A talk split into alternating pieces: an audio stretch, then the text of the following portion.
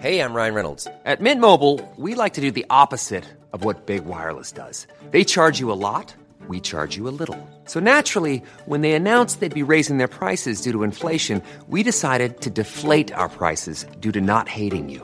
That's right. We're cutting the price of Mint Unlimited from $30 a month to just $15 a month. Give it a try at mintmobile.com slash switch. $45 upfront for three months plus taxes and fees. Promo rate for new customers for limited time. Unlimited more than 40 gigabytes per month. Slows. Full terms at mintmobile.com.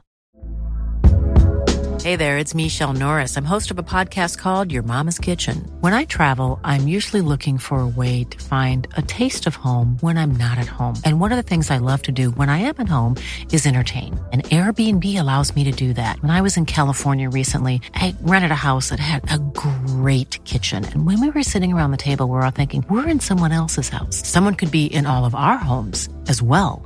If you have a home, but you're not always at home, you have an Airbnb. Your home might be worth more than you think. Find out how much at airbnb.com/slash host. Hi, Eden. Hi, Ione. And hello to the listeners. Welcome to the Polyester Podcast. I'm Ione and I'm the founding editor in chief of Polyester and the author of Poor Little Sick Girls. And I'm Eden, the managing editor of Polyester and the co host of this podcast. This is the Sleepover Club, a feminist pop culture podcast. We pull apart the hashtag discourse in the hope of making some sense of it all. Before we get started, please like, rate, review, and subscribe. Sorry to sound out then. Do we have any reviews? Yeah, we do. Thank you so much for leaving us reviews. This review is five stars, gold star nourishment, the parasocial relationship you need in your life. Love this podcast. That is by Yellow Friday in Great Britain. Not so Love Great that. Britain. Thank you. It's true. Thank you. Gold star nourishment is, is very sweet. Yeah, uh, like you're all welcome to have parasocial relationships with me. I don't mind. I don't mind either. I welcome it. or us and Taylor Swift. Dun dun dun. Exactly. Taylor Swift episode incoming.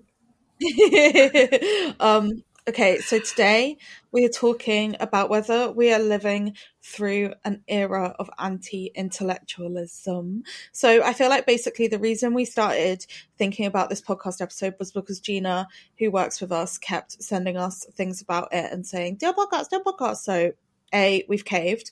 Um, B, I was seeing it on Twitter too, mostly in the context of well, I feel like when I first saw it, it was in the context of fast fashion. So it was like Aja Barber and um, a couple of other accounts that I follow were basically like pulling apart the, you know, poor people deserve nice clothes argument of, um, of fast fashion and saying it was like deeply unintellectual, like that it kind of is a good example of also sorry if anyone can hear my cat is literally sleeping on the keyboard and wiggling his tail all over my keyboard. He is an anti-intellectual unfortunately.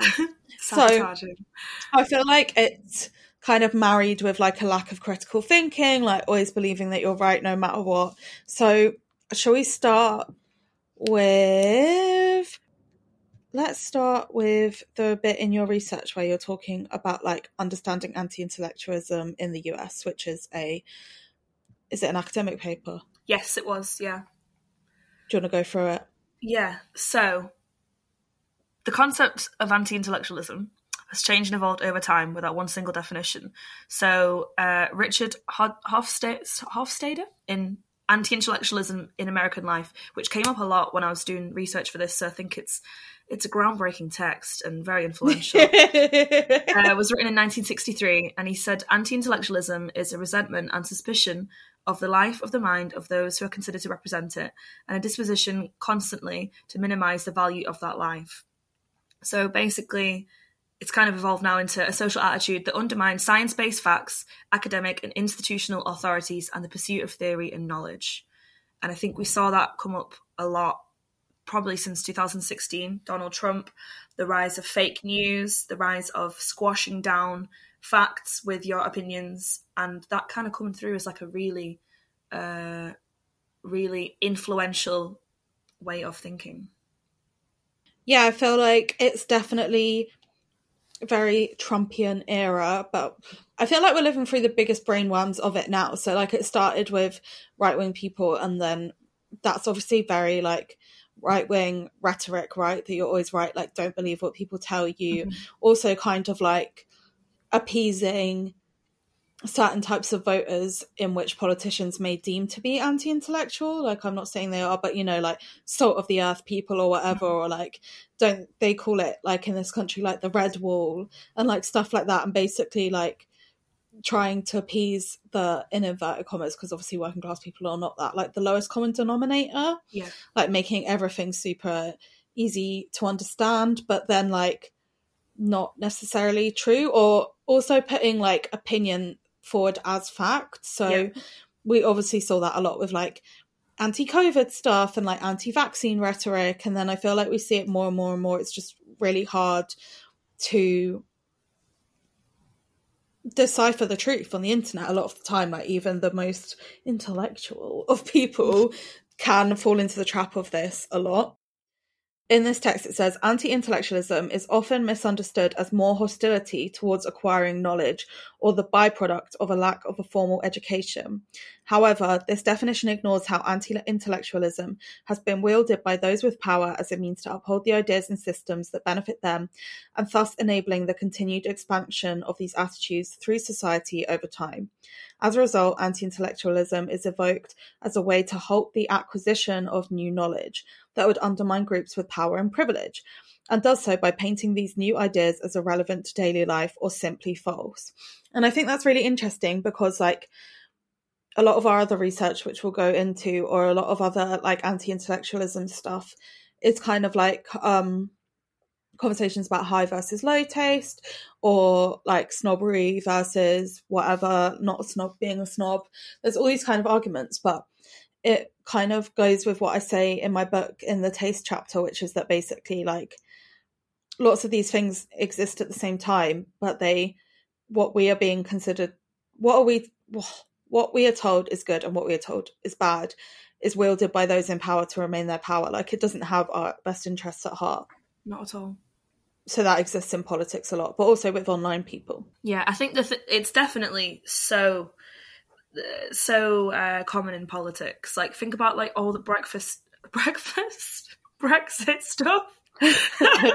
all, the Brexit, Brexit all breakfast, breakfast where people were like lied to by the NHS, told this was going to happen on on the basis of like a massive political vote. was literally all lies, and then when the vote went through, none of that came true.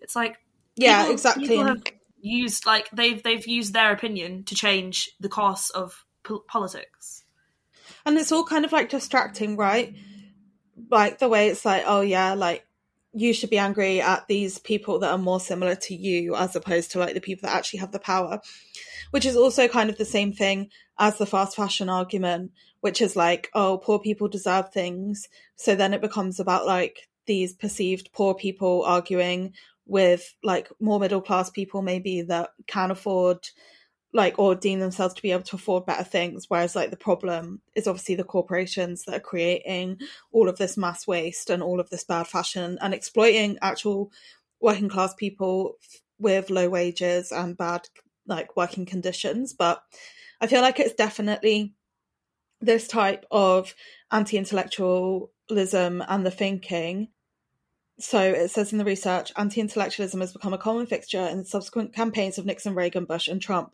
to convey a stance of strong leadership and instinct not reliant on established experts while decision making. And that's very like concrete politics, very like right wing. But then I feel like we're all really guilty of it on the internet and the way we like judge people and the way that we think we're putting our critical thinking cap on, but we're not. Yeah. Like we're really just like projecting yeah, punching down again. So I think it's interesting as well that like we're talking about intellectualism, which is considered like very measured and very whatever, all of these things. But really, by wielding anti intellectualism, these politicians and also people on the internet are really playing into our emotions. So, like with the fast fashion example, it's like, well, you don't want poor people to have things. That's very emotional, right? Because then if you're working class, it will be like, well, these people don't want me to have nice things. And it will make you feel like really impassioned against it without really properly having probably having the full understanding of like the damage or like the full context because once emotion comes into things it completely blocks any sort of rational thinking. Or emotion can be rational as well i don't know. I'm contradicting myself. But you know what i mean? It's like taking a very easy like sound thing like maybe we should talk about the coffee lady. Oh yeah.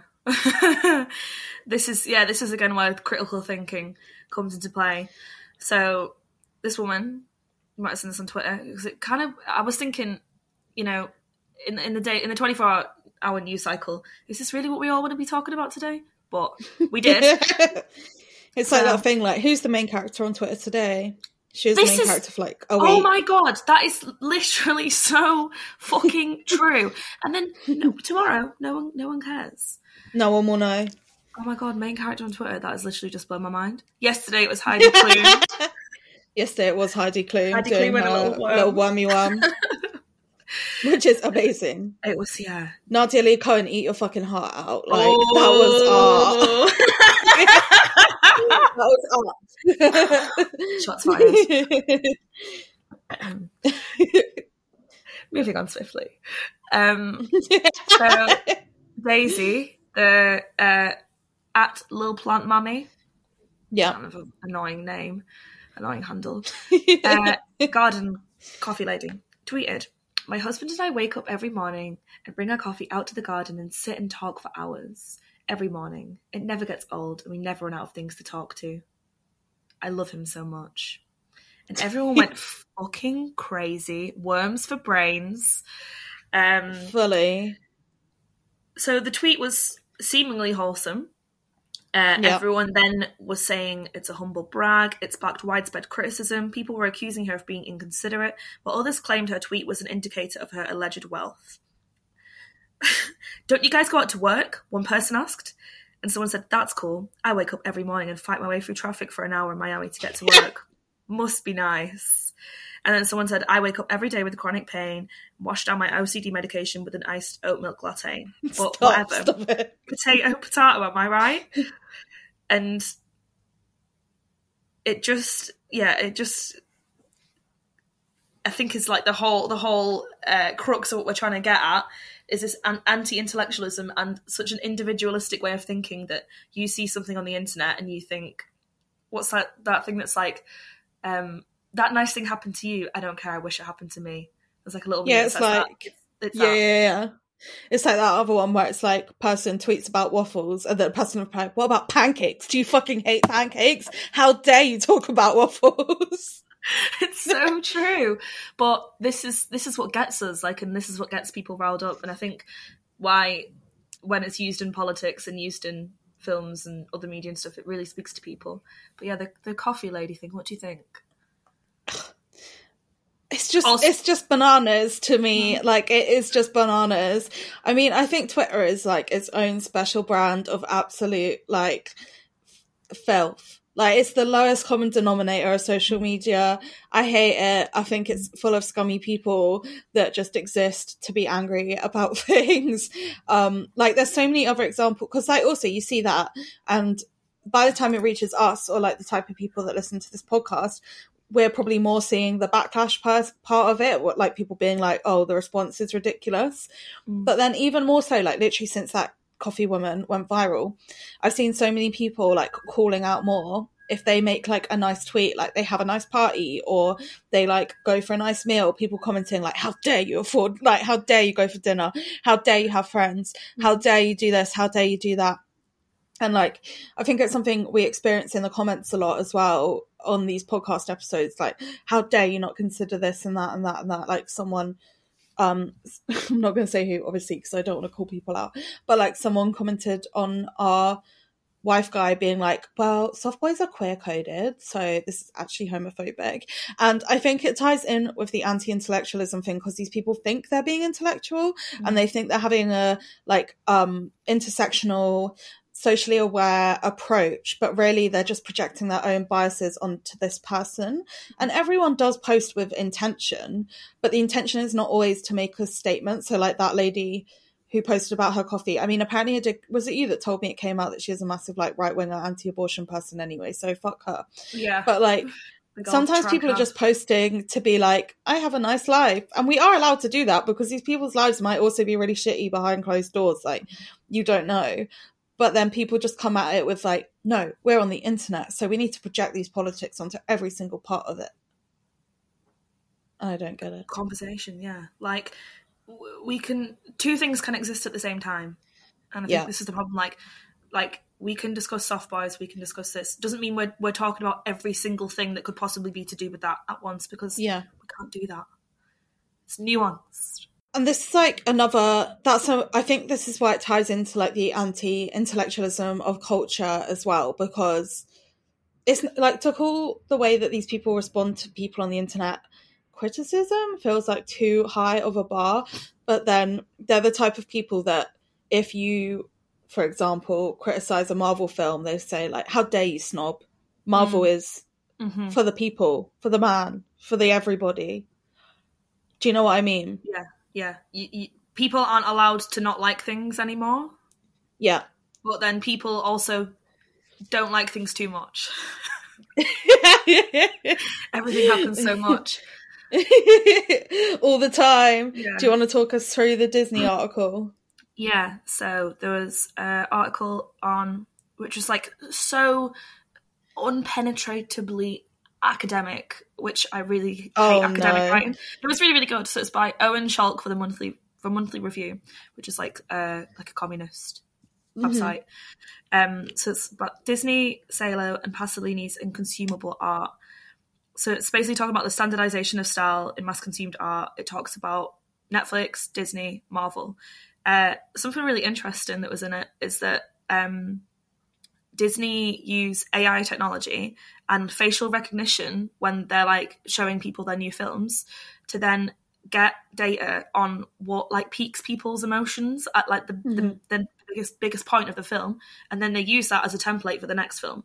So basically, everything's just like a copy of a copy of a copy. Um, Netflix do the same as Hiring for your small business? If you're not looking for professionals on LinkedIn, you're looking in the wrong place. That's like looking for your car keys in a fish tank. LinkedIn helps you hire professionals you can't find anywhere else, even those who aren't actively searching for a new job but might be open to the perfect role. In a given month, over 70% of LinkedIn users don't even visit other leading job sites. So start looking in the right place. With LinkedIn, you can hire professionals like a professional. Post your free job on linkedin.com slash people today. Hey, it's Ryan Reynolds, and I'm here with Keith, co star of my upcoming film, If, only in theaters, May 17th. Do you want to tell people the big news? All right, I'll do. Sign up now and you'll get unlimited for $15 a month in six months of Paramount Plus Essential Plan on us. Mintmobile.com slash switch. Upfront payment of $45 equivalent to $15 per month. Unlimited over 40 gigabytes per month. Face lower speeds. Videos at 480p. Active Mint customers by 531.24 get six months of Paramount Plus Essential Plan. Auto renews after six months. Offer ends May 31st, 2024. Separate Paramount Plus registration required. Terms and conditions apply if rated PG. Hey there, it's Michelle Norris. I'm host of a podcast called Your Mama's Kitchen. When I travel, I'm usually looking for a way to find a taste of home when I'm not at home. And one of the things I love to do when I am at home is entertain. And Airbnb allows me to do that. When I was in California recently, I rented a house that had a great kitchen. And when we were sitting around the table, we're all thinking, we're in someone else's house. Someone could be in all of our homes as well. If you have a home, but you're not always at home, you have an Airbnb. Your home might be worth more than you think. Find out how much at airbnb.com/slash host. as well, and they do like algorithmic stuff. So uh, Cary Fukunaga, who did Maniac and True Detective, which is a masterpiece.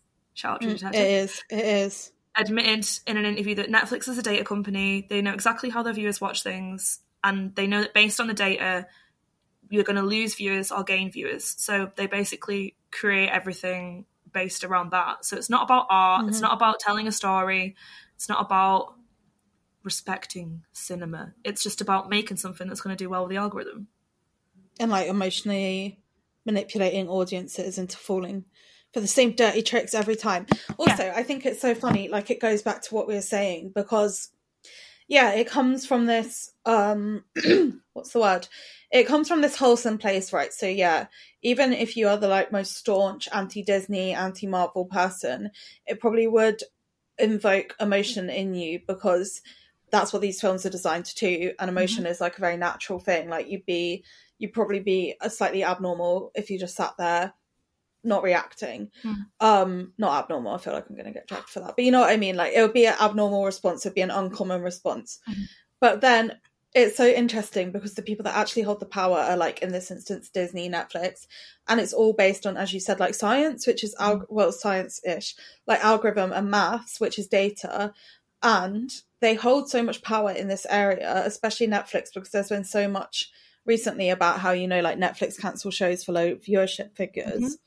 Mm-hmm. but they don't share those viewership figures with anyone. Yeah. So, for example, no one knows Netflix's metric on what a watch counts as. Like, does it count as the first one second of a show? Mm-hmm. Does it count as the first 30 seconds? Does it count as the first two minutes? Do you have to watch the whole thing?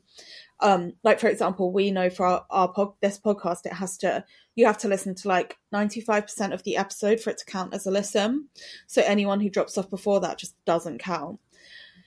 But then it's like that's so easily manipulated because if you're making a carbon copy of what you've done before because it performs well the first time, you're like making no space for growth, which is also profoundly uninclusive and like unsocially mobile. So then the people that are like the like just let people enjoy things gang are completely missing all of that. Mm. Also, don't just let people enjoy things think about things correctly. Go on. Yeah, but I feel like that's such a double bind, isn't it? Like, because what we were saying, the people that are applying to those, like, these cultural artifacts with these extreme responses, do you think they're thinking, thinking critically? Like, I feel like we have a, um, pressure to think critically all the time mm-hmm. through the internet, which then produces worms for brains. Yeah. I'm kind of yeah. I think think critically, but it depends on the context. So if it's someone saying yeah. they they enjoy coffee, be like, you can enjoy coffee. If it's someone saying Marvel have made the best films of the last ten years, no. this is where think, Eden snob comes through. Would you I like think, to talk about the other bit? You go, go on, go on. So I think thinking critically on from like individual to individual, maybe people get a bit too uh, het up I think thinking critically about like you know big corporations, about Netflix, about Disney, I, I'm into that. So stop attacking people on Twitter for having a coffee and thinking you're an expert on everyone's lives, but stop consuming things at like a surface level. Yeah. Right. Yeah, yeah, yeah, And like, if you are consuming things at surface level, that's fine. But then don't feel like you have to justify that to everyone. It's like, for example, I watch Made in Chelsea, and I'm not gonna sit there and go, "Well, I just think it's a great like look through the keyhole of like the upper classes of our country and that we could learn a lot from watching them shout at each other over prosecco. It's like no it's just shit and sometimes i'm just going to put shit on telly and i don't agree with their class politics. I don't agree with any of their politics. Mm-hmm. yeah. I don't want to get started on that program. Because um, I, I, think um, i'm totally contradicting myself because I, I am in two minds here like where I am a total snob, but also I like hate people that hate stuff like Love Island and hate Made in Chelsea because sometimes you need a bit of high art and low art. That's very true. So mm-hmm. there's a couple of Tumblr posts which kind of go into this phenomenon. One is oh, they're both by this person, which is at Rothko, but without any vowels. Oh no, there is one vowel. Okay, it's RTHKO. So the first one is Twitter. Twitter users are defending their right to assume Picasso was a Renaissance artist. TikTok users think watching any film made, made outside of the US makes you a snob. Replace classic lit with YA and fan fiction discourse is flourishing. I think we're just living in anti intellectual times. And someone replied saying, It's not anti intellectualism, it's anti snobbery. And then the same person did another post saying, Let me ask you this how many snobs have you actually met? Because I've met many people who take an interest in art history, watch vintage films or films from outside the US, which by the way are not at all are not all art house films, or read and cherish historically and culturally significant literature. But I've never met anyone who will treat me like I'm a bad person for watching Mamma Mia or just wanting to be entertained once in a while. I have, however, met people who think art history is stupid and pointless, and that those who study it deserve to live in poverty, who are xenophobic and dismissive toward any art made outside of the US or Western Europe for that matter or roll their eyes at people who read literature they consider boring because they've never given it a try. In fact, most of the people I know who you would consider snobs out of projected insecurity are cautious to bring up their interest because they think they'll be made fun of. Is anti intellectualism anti elitist at times, but it's sort of pseudo populism that fits comfortably within contemporary right wing right wing discourse. Have you paid any attention to politics the last decade or so? If you're allergic to culture and new information, fine. Just don't claim the moral high ground for it okay, I do see this. I do. I mm-hmm. get it. Like I get it, and I, I think it is definitely full culture with how like full circle with how we are responding to politics and like populism and conservatism and like all of these types of things. But I do like slightly refute the fact that like snobs are just scared to say what they think for fear of being told they're too clever. Feels very like, mm, okay, like very like, you know, nerds are the real winner of high school vibes. Yeah, so, so true. I do. I like. I like that post, but yeah, definitely, it's it's siding on the side of the nerds. But I do agree that people will just kind of shoot down your opinion because they think you're being pretentious. Mm-hmm. Yeah, this is obviously a very American centric post. I feel like I know, think it's. Very, I think this whole thing is very American, and I do think Americans are. by and large, I think America is an anti-intellectual country. I don't think our country is any better, we just have more history and more of the horrible stuff to back ourselves up on. Yeah.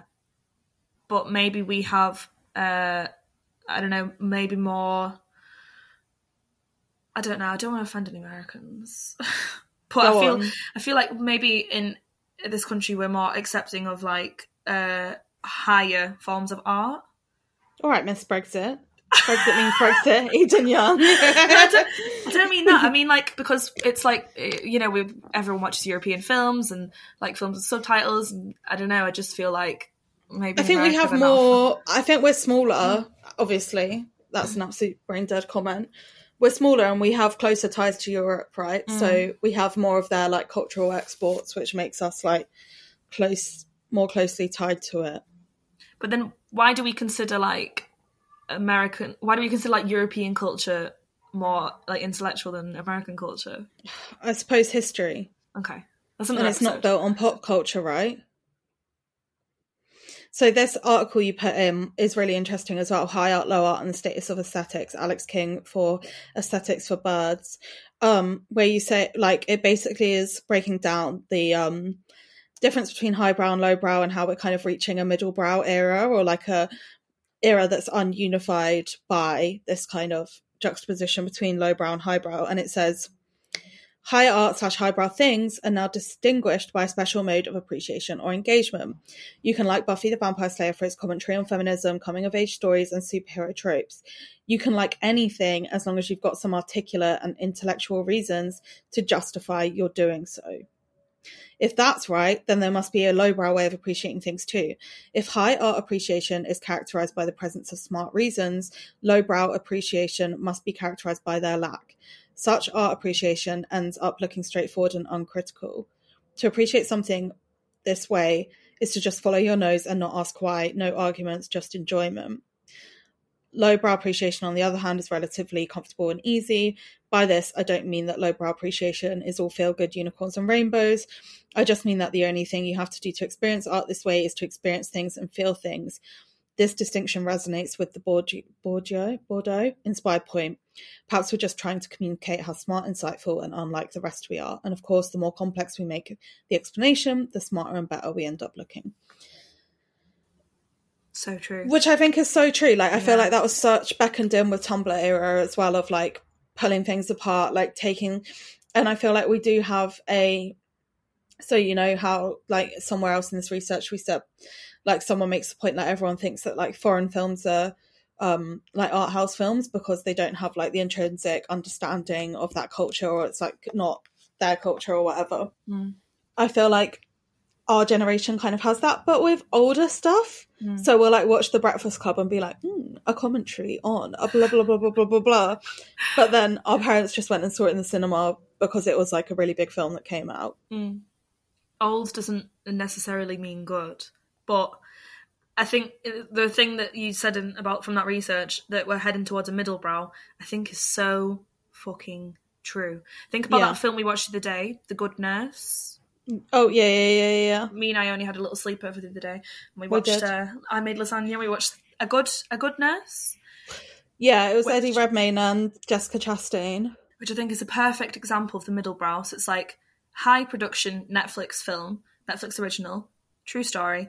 The director is a Danish director who did that Another Round by Mads Mikkelsen and loads of other really like uh not necessarily arty Danish films, but like very like European cinema. Um, who's then done this big Netflix film. The film was good. I'm probably never going to watch it again in my life. No, So it's just like we're really entering this era of like really high high quality, select like got like A list actors in, well crafted films or pieces of media that are just disposable. Yeah, it's not- it's not high like art and it's not low art. Yeah, it's just like cool. That was all right. It entertained me for two hours, and it's like it's it's like it feels. I don't know. It just it feels a bit bleak. that attitude is the one that empowers Disney. Like not that at- your attitude, but it's in like that mode of consuming is what empowers Disney to create things based on algorithms. Algorithms, right? Yeah. I think it's interesting. And then I also think it's interesting, like in that research, how it says, oh, you know, lowbrow people just feel things and highbrow people think things. Mm. Because I know the way that I enjoy things is by watching things and being like, vibes. And then it's afterwards that it makes you think about things. Do you know what I mean? Yeah. Like, not all things, but the things I actually like hold dear to me and love and like carry through my life Mm-hmm. are the things where I'm like, oh, I really enjoyed it. And then I'm like, why did I enjoy it? Oh, because it has this and this and this and it references that and some references that. Do you know what I mean? Yeah. You're not going into it hoping to to uh, write something critical about it. Yeah, or like have a good conversation piece for like a supper club. Mm-hmm. Whereas a lot of people are. Yeah, like I think we do have that thing. Like a lot of people have that way of consuming where they they're constantly self-reflecting while consuming the object to then project that onto social media in some way. Yeah. Me drafting is- my Letterboxd review whilst watching Yeah, exactly, exactly. Which I don't think is necessarily an intellectual mode of you have to let yourself feel things. Feeling is everything. Emotion mm-hmm. is everything. But then if your emotion after someone has a coffee with their husband and to say die, maybe just hold that back for a second. Die. you, you like your coffee? Have you ever thought about dying? well, fuck off. Yeah. I like the like end of this article that you put in the research, which is like, hence the moral. We as, as aestheticians, as critics, and as audiences shouldn't be so quick to judge even those whose engagement with art seems superficial or unreflective. We shouldn't make people feel bad if they can't articulate the reasons for which they like things. It's not justified by theory, and it's practically damaging. Such people, eh, such behavior alienates people. So I worry that even in the brave new post-brow world, we're heading toward this still pernicious distinction implicit in what we find it acceptable for people to enjoy. That distinction in particular isn't merely one of good versus bad art, but of smarter versus dumber ways of engaging with art. That's a bad distinction. It's bad because both ways of engaging are important, and because the inarticulate way of engaging need not be seen as dumb, unsubtle, or invalid because of it. And I feel like that goes full circle because the politicians and the people that are like preying on our emotions want us to feel dumb, want us to feel that other people are making us feel dumb and mm-hmm. unintellectual and unimportant. So then we rally against them based on our unintellectualism, mm-hmm. when really none of us are as bad as we think we are. No. It's them. Um, yeah. Also, Marvel films are not good. Ayo. No, you can enjoy them, but just don't add them on like any like best films of 2022 lists. Yeah, engage with the engage with the culture you are engaging with. Put it into the context of your life. It's all about context. Just because you might think it's your favorite film does not mean that you are unclever, but to herald it as the best piece of cinema is to ignore its context. Yes. You said it better than me. yeah. Well, we can wrap up there. Thank you, Eden. Thank you, Ione. Thank you to the listeners. Please let us know what you think. It's very confusing, convoluted, heavy subject. Hopefully, we managed to make some sense of it. Thank you to Olivia for editing, to Gina, Gina, Charlotte, Izzy, Hattie, and Grace. We will see you next week. Bye. Bye.